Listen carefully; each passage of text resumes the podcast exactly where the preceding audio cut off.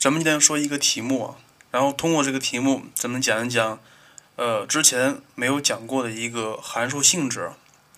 关于这个函数性质，咱们待会儿会说，因为它并不是高考题里面明确规定的一个题目，但是对于解决咱们高中题目来说，应该是有一些帮助的，因为本身也不难做。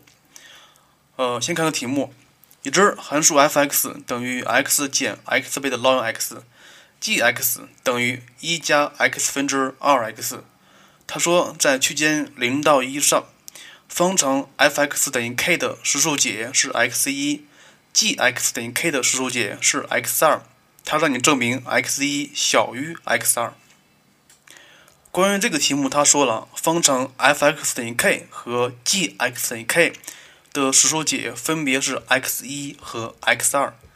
那么，咱们可以。通过这个就能发现，就是说，它既然只有一个实数解的，那么就意味着 f(x) 和 g(x) 都是单调的。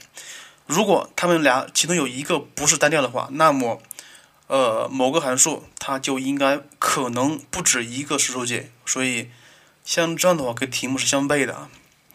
关于这个，也可以通过一些简单的验证，也知道。你看一看，f(x) 等于 x 减 x 倍的 ln x。咱们求完导之后会发现，它的导数是负的 ln x，它是一个正数，因为 x 属于零到一，对吧？所以 f(x) 单调递增。相同的 g(x) 咱们可以求导一次，导完之后它是一加 x 平方分之二，它也是一个正数。所以你看，f(x) 和 g(x) 作为单调递增函数，并且与 y 等于 k。相交于两个点，一个是 x 一，一个是 x 二。他说了，让你求证 x 一小于 x 二。咱们继续看一看，这个 k 的范围肯定是属于零到一。他既然说了，对于任意的 k，当然这个 k 是属于零到一中的任何一个数啊，它们都有 x 一要小于 x 二。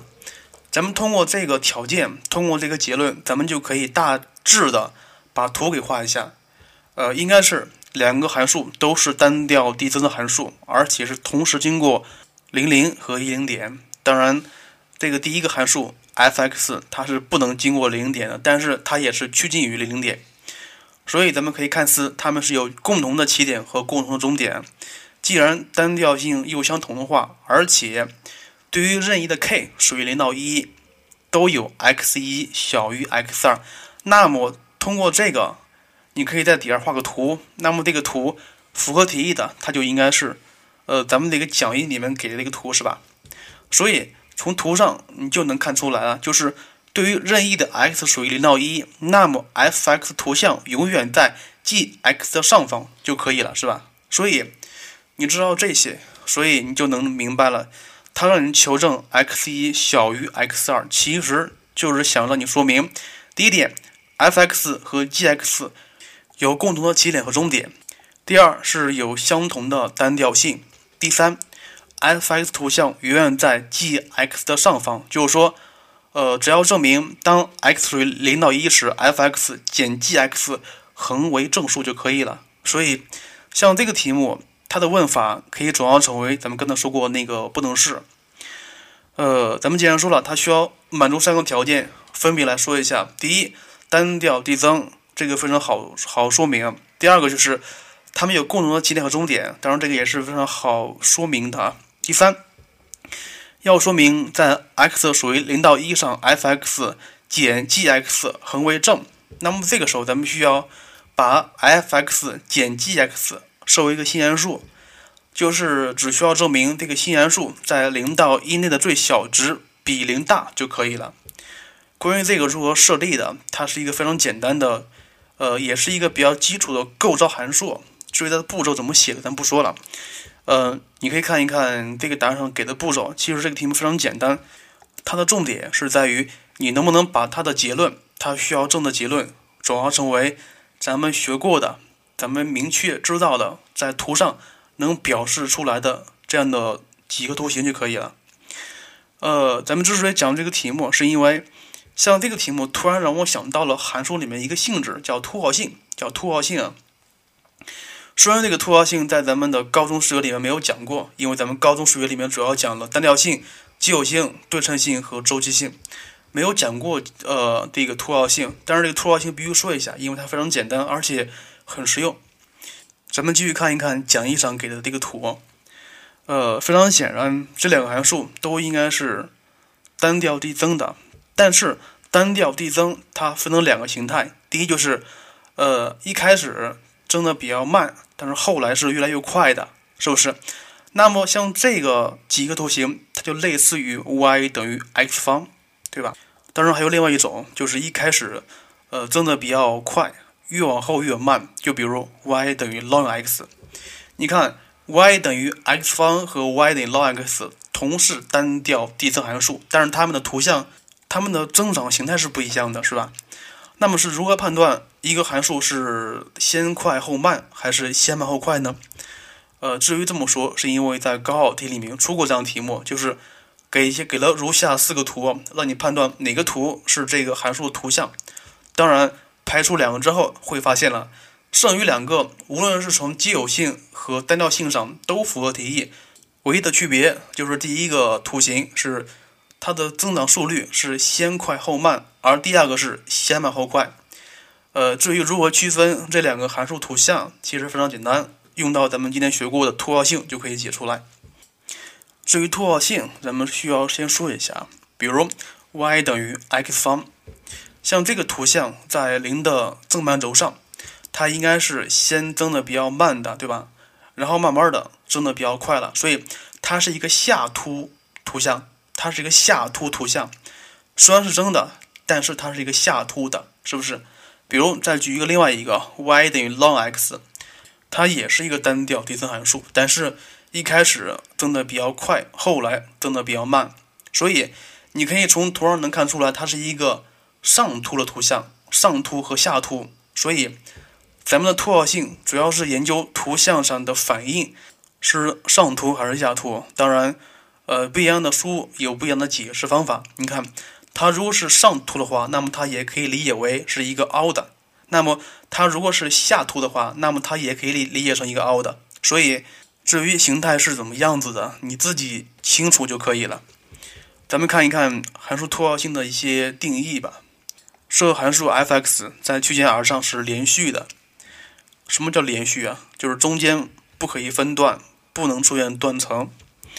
对于任意的 x1 和 x2 属于 I，若恒有 f 二分之 x1 加上 x2 要小于二分之 f(x1) 加 f(x2)，那么像这样的图像，它就是一个凹的。当然这么说比较的不严谨。咱们可以说成它是一个下凸图像，下凸图像。那么这个时候，咱们举个例子，刚才已经说过了，是 f(x) 等于 x 的平方。那么如何证明一个函数是下凸还是上凸呢？就是除了用咱们刚刚说过这个定义来定义正之外，还可以用一次二阶导。如果一个图像的二阶导它是一个正的话，那么这个图像在区间上应该是一个下凸函数，下凸函数。比如你看，f(x) 等于 x 方，求完导之后，它是 f(x) 等于 2x，应该是 f 撇 x 等于 2x。再求一次导，二阶导它等于2，所以它是一正数。至于为什么二阶导是正的，它就是下凸的，咱们待会儿再说。对于这个情况，咱们先画一条直线。y 等于 x，它是一个一三弦角平分线，然后你再画一个下凸的图像，当然这个它就意味着，呃，这个图像与直线的两个交点，就是说除了这两个交点之外，咱们从这两个交点之内找两个点出来，那么你可以看出来，f 二分之 x 一加 x 二就是这两个点中间的那个点所对应的 y 值。应该是比这两个点的 y 值的和再除以二是要小的，是要小的。因为啊，呃，如果这个图像它恰好就是 y 等于 x 的时候，那么你会发现这两个值是相同的，相同的。那么如果这个图像是一个下凸的时候，呃，就是说，你看。这个二分之 f(x 一加上 f(x 二，它其实是一个定值，它是不变的，对吧？那么这个里面的 f 二分之 x 一加 x 二，其实就是咱们刚才说过的两个点之间的那个中点所对应的 y 值，那个 y 值肯定是小于当 y 等于 x 的时候那个点的，对吧？所以从这个咱们能够判断出来，它如果是下凸的话，那么 f 二分之 x 一加 x 二，它一定是要小于二分之 f x 一加 f x 二的。所以，呃，如果一个函数它满足这样的公式的话，那么它肯定是一个下凸的。接下来跟它相反的应该是一个上凸图像，比如说，呃，同样的，在 I 内任取两个点，一个是 x 一，一个是 x 二。那么如果相反的 f 二分之 x 一加 x 二要大于二分之 f x 一加 f x 二的话，那么这个时候图像应该是上凸的，上凸的。呃，那么这个时候对应的是二阶导应该是一个负数。比如咱们举个例子啊，y 等于 ln x，它导完之后是 f 撇 x 等于 x 分之一。那么这个时候咱们再导一次，就是二阶导它应该等于负的 x 平方分之一，所以它是一负数。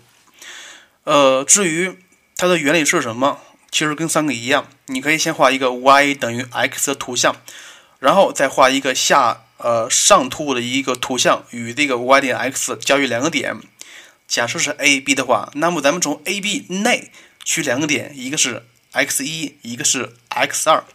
那么你从图上分别看一看，一个是二分之 f x 一加 f x 二，一个是 f 二分之 x 一加 x 二，它们所对应的位置就可以了。当然，这个非常简单，因为是上凸的嘛，所以都在 y 等于 x 上面，所以 f 二分之 x 一加 x 二肯定要大于二分之 f x 一加 f x 二。其实，呃，这两个公式完全是没有必要记的，完全是没有必要记。但是你要学会理解。首先，它这个上凸和下凸，它有它是一个相对的，相对的。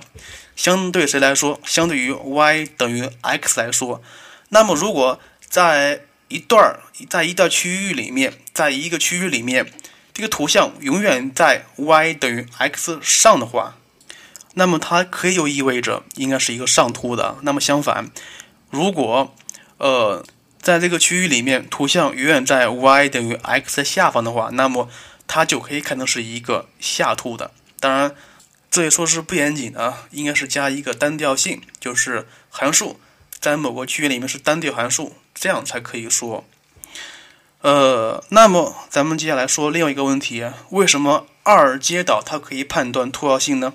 其实也是非常好理解。比如咱们的导数是用来判断增减性的，对吧？增减性，假设导数是一个正数，那么原数单调递增，那么二阶导其实就是。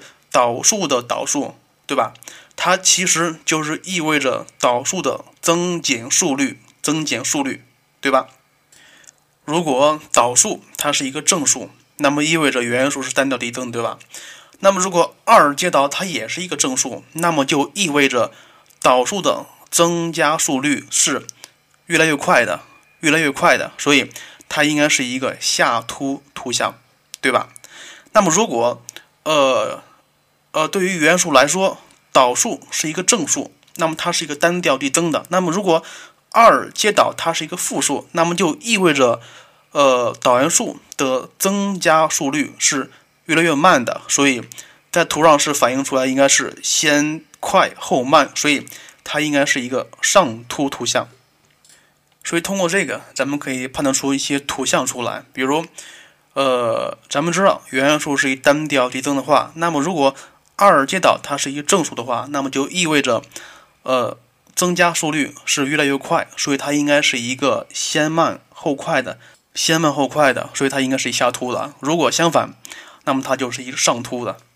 呃，所以二阶导来判断凸号性，明白了吗？接下来关于这个凸号性的作用，对于咱们高中来说，可以做两类题型了。第一类。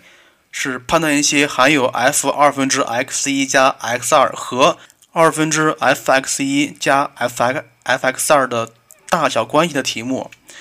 像这种题目考的并不是很多，但是在高考题里面确实考过。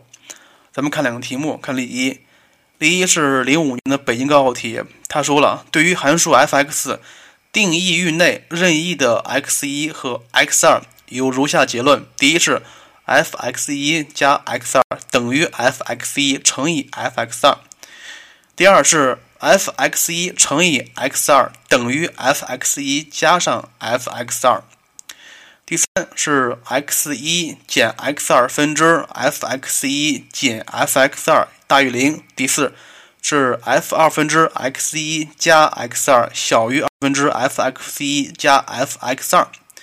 那么咱们先看一下第第四个，第四个 f（ 括弧二分之 x 一加 x 二）和二分之 f(x 一加 f(x 二）比大小，而且是一个小于它的数，那么就意味着它应该是一个。它应该是一个下图函数啊，所以他说了，当 f(x) 等于 log log x 时，上述的结论哪个是正确的？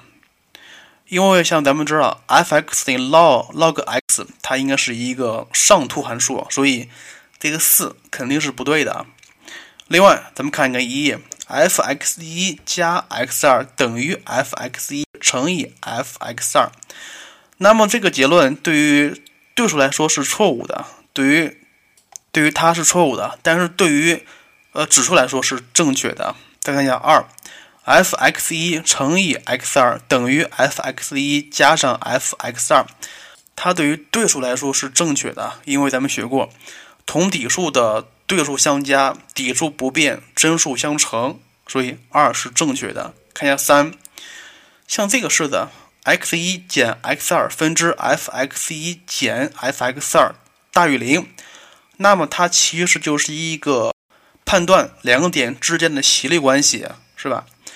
呃，斜率是一正数，那么就意味着导函数在任何一点处的切线的斜率是一个正数，那么它是符合 log x 这个图像的，所以正确的应该是二和三，一和四是不对的。接下来看例二，例二是二零一五年的陕西高考题，说设 f(x) 等于 log x，a 大于零小于 b，若 p 等于 f 根号下 ab，q 等于 f 分之 a 加 b，r 等于二分之 f(a) 加 f(b)，它让你判断 q、r 和 p 的大小关系。首先。咱们看一看图像，应该是 f(x) 等于 log log x，它应该是一个上凸图像。上凸图像，那么对于上凸图像来说，应该是应该是 f 二分之 a 加 b 要小于二分之 f(a) 加 f(b) 的。呃，当然这个通过图像就能判断出来，非常简单。来看一下 p 和 q 这两个道理怎么判断出来？咱们看一下 f 根号下 ab。呃的乘积，咱们带进去，它恰好就等于二分之 log a 加 log b，所以它的值就等于 r。所以通过这个，咱们就知道了，应该是 q 等于 r 要小于 p。所以咱们刚刚说过的例一和例二，它们都是考察的函数凸号性。凸号性，当然这两个函数是非常简单的，就是说，如果它给你一个比较复杂的函数来说的话，那么如果你能首先第一步能确定。它的单调性的话，然后通过二阶导，如果呃二阶导它是一个正数的话，那么它就应该是一个下凸的；如果是一负数的话，那么它就应该是一个上凸的。接下来看一看凸要性的作用二，它是可以判断图像的走势。关于这个，咱们在节目一开始也说过了，给两个图，同样是单增的，那么第一个是先增后减，不是第一个先快后慢。第二个是先慢后快，其实它通过突号性就能判断出来。看看例题是零二年的北京高考题理科的。他说，如图所示，f(x) 是定义在零到一上的函数，请满足性质对于零一上任意的 x 一和 x 二，e 的 lambda 属于零到一。呃，这个式子恒成立，而这个式子咱咱们念一下是 f 中括号。Lambda x 一加上一减 lambda 倍的 x 二括弧完要小于等于 lambda f x 一加上一减 lambda f x 二。这个式子就是这样，就是这样的啊。但是你看一看这个，跟咱们学过突号性有一点差别，就是咱们突号性里面是没有等号的，而这个题目是有等号的。那么咱们想一想，在突号性里面那两个式子如果相等的话，它就意味着是一条直线，直线，并且这个直线是 y 等于 x。来看这个题啊，他说对于 n 的 lambda 属于零到一，这个式子恒成立。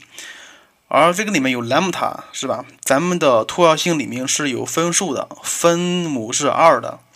那么这个时候你看一看，一个是兰一个是兰姆达一个是一减兰姆达。如果让它们相等的话，那么这个 lambda 等于一，是吧？所以，呃，如果咱们令里面的 lambda 等于二分之一时，它就变成了 f（ 括弧二分之一加 x 二）要小于等于二分之 f(x 一加上 f(x 二)。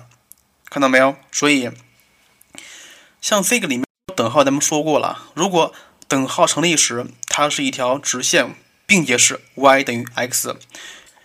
如果没有等号时，它就应该是一个下凸图像，对吧？下凸图像。所以你看一看这四个图里面，说呃，非常显然，b 肯定是不对的，这个 d 也不对，因为像这个 d 它既有下凸又有上凸，所以它并不是一个严格的一个凸函数，所以 d 肯定是不可以的。另外，那个 c 咱们刚才说过了，当这个成立时，它就是一条直线，所以它既然是下凸的话，并且还要保证它应该是一个严格下凸的函数图像，所以这个 a 是负一的。所以综上所述啊，像这个答案应该是选第一个图像和第三个图像。像这个就是咱们今天讲的那个凸号性，其实它们的重点在于你如何理解这两个图像。这两个函数之间的关系，以及它们在图像所反映的形态。另外还需要注意一点，就是二阶导为什么可以反映出凸凹性？当然这个是非常好理解的。呃，更重要的是，所以讲这个性质是想说明，在一些图像判断题目里面，这个凸凹性是经常用到的。可能你并不太注意啊，但是我想。呃，说明一下，这个性质在解决图像问题的时候很管用，所以这个性质必须要掌握住了。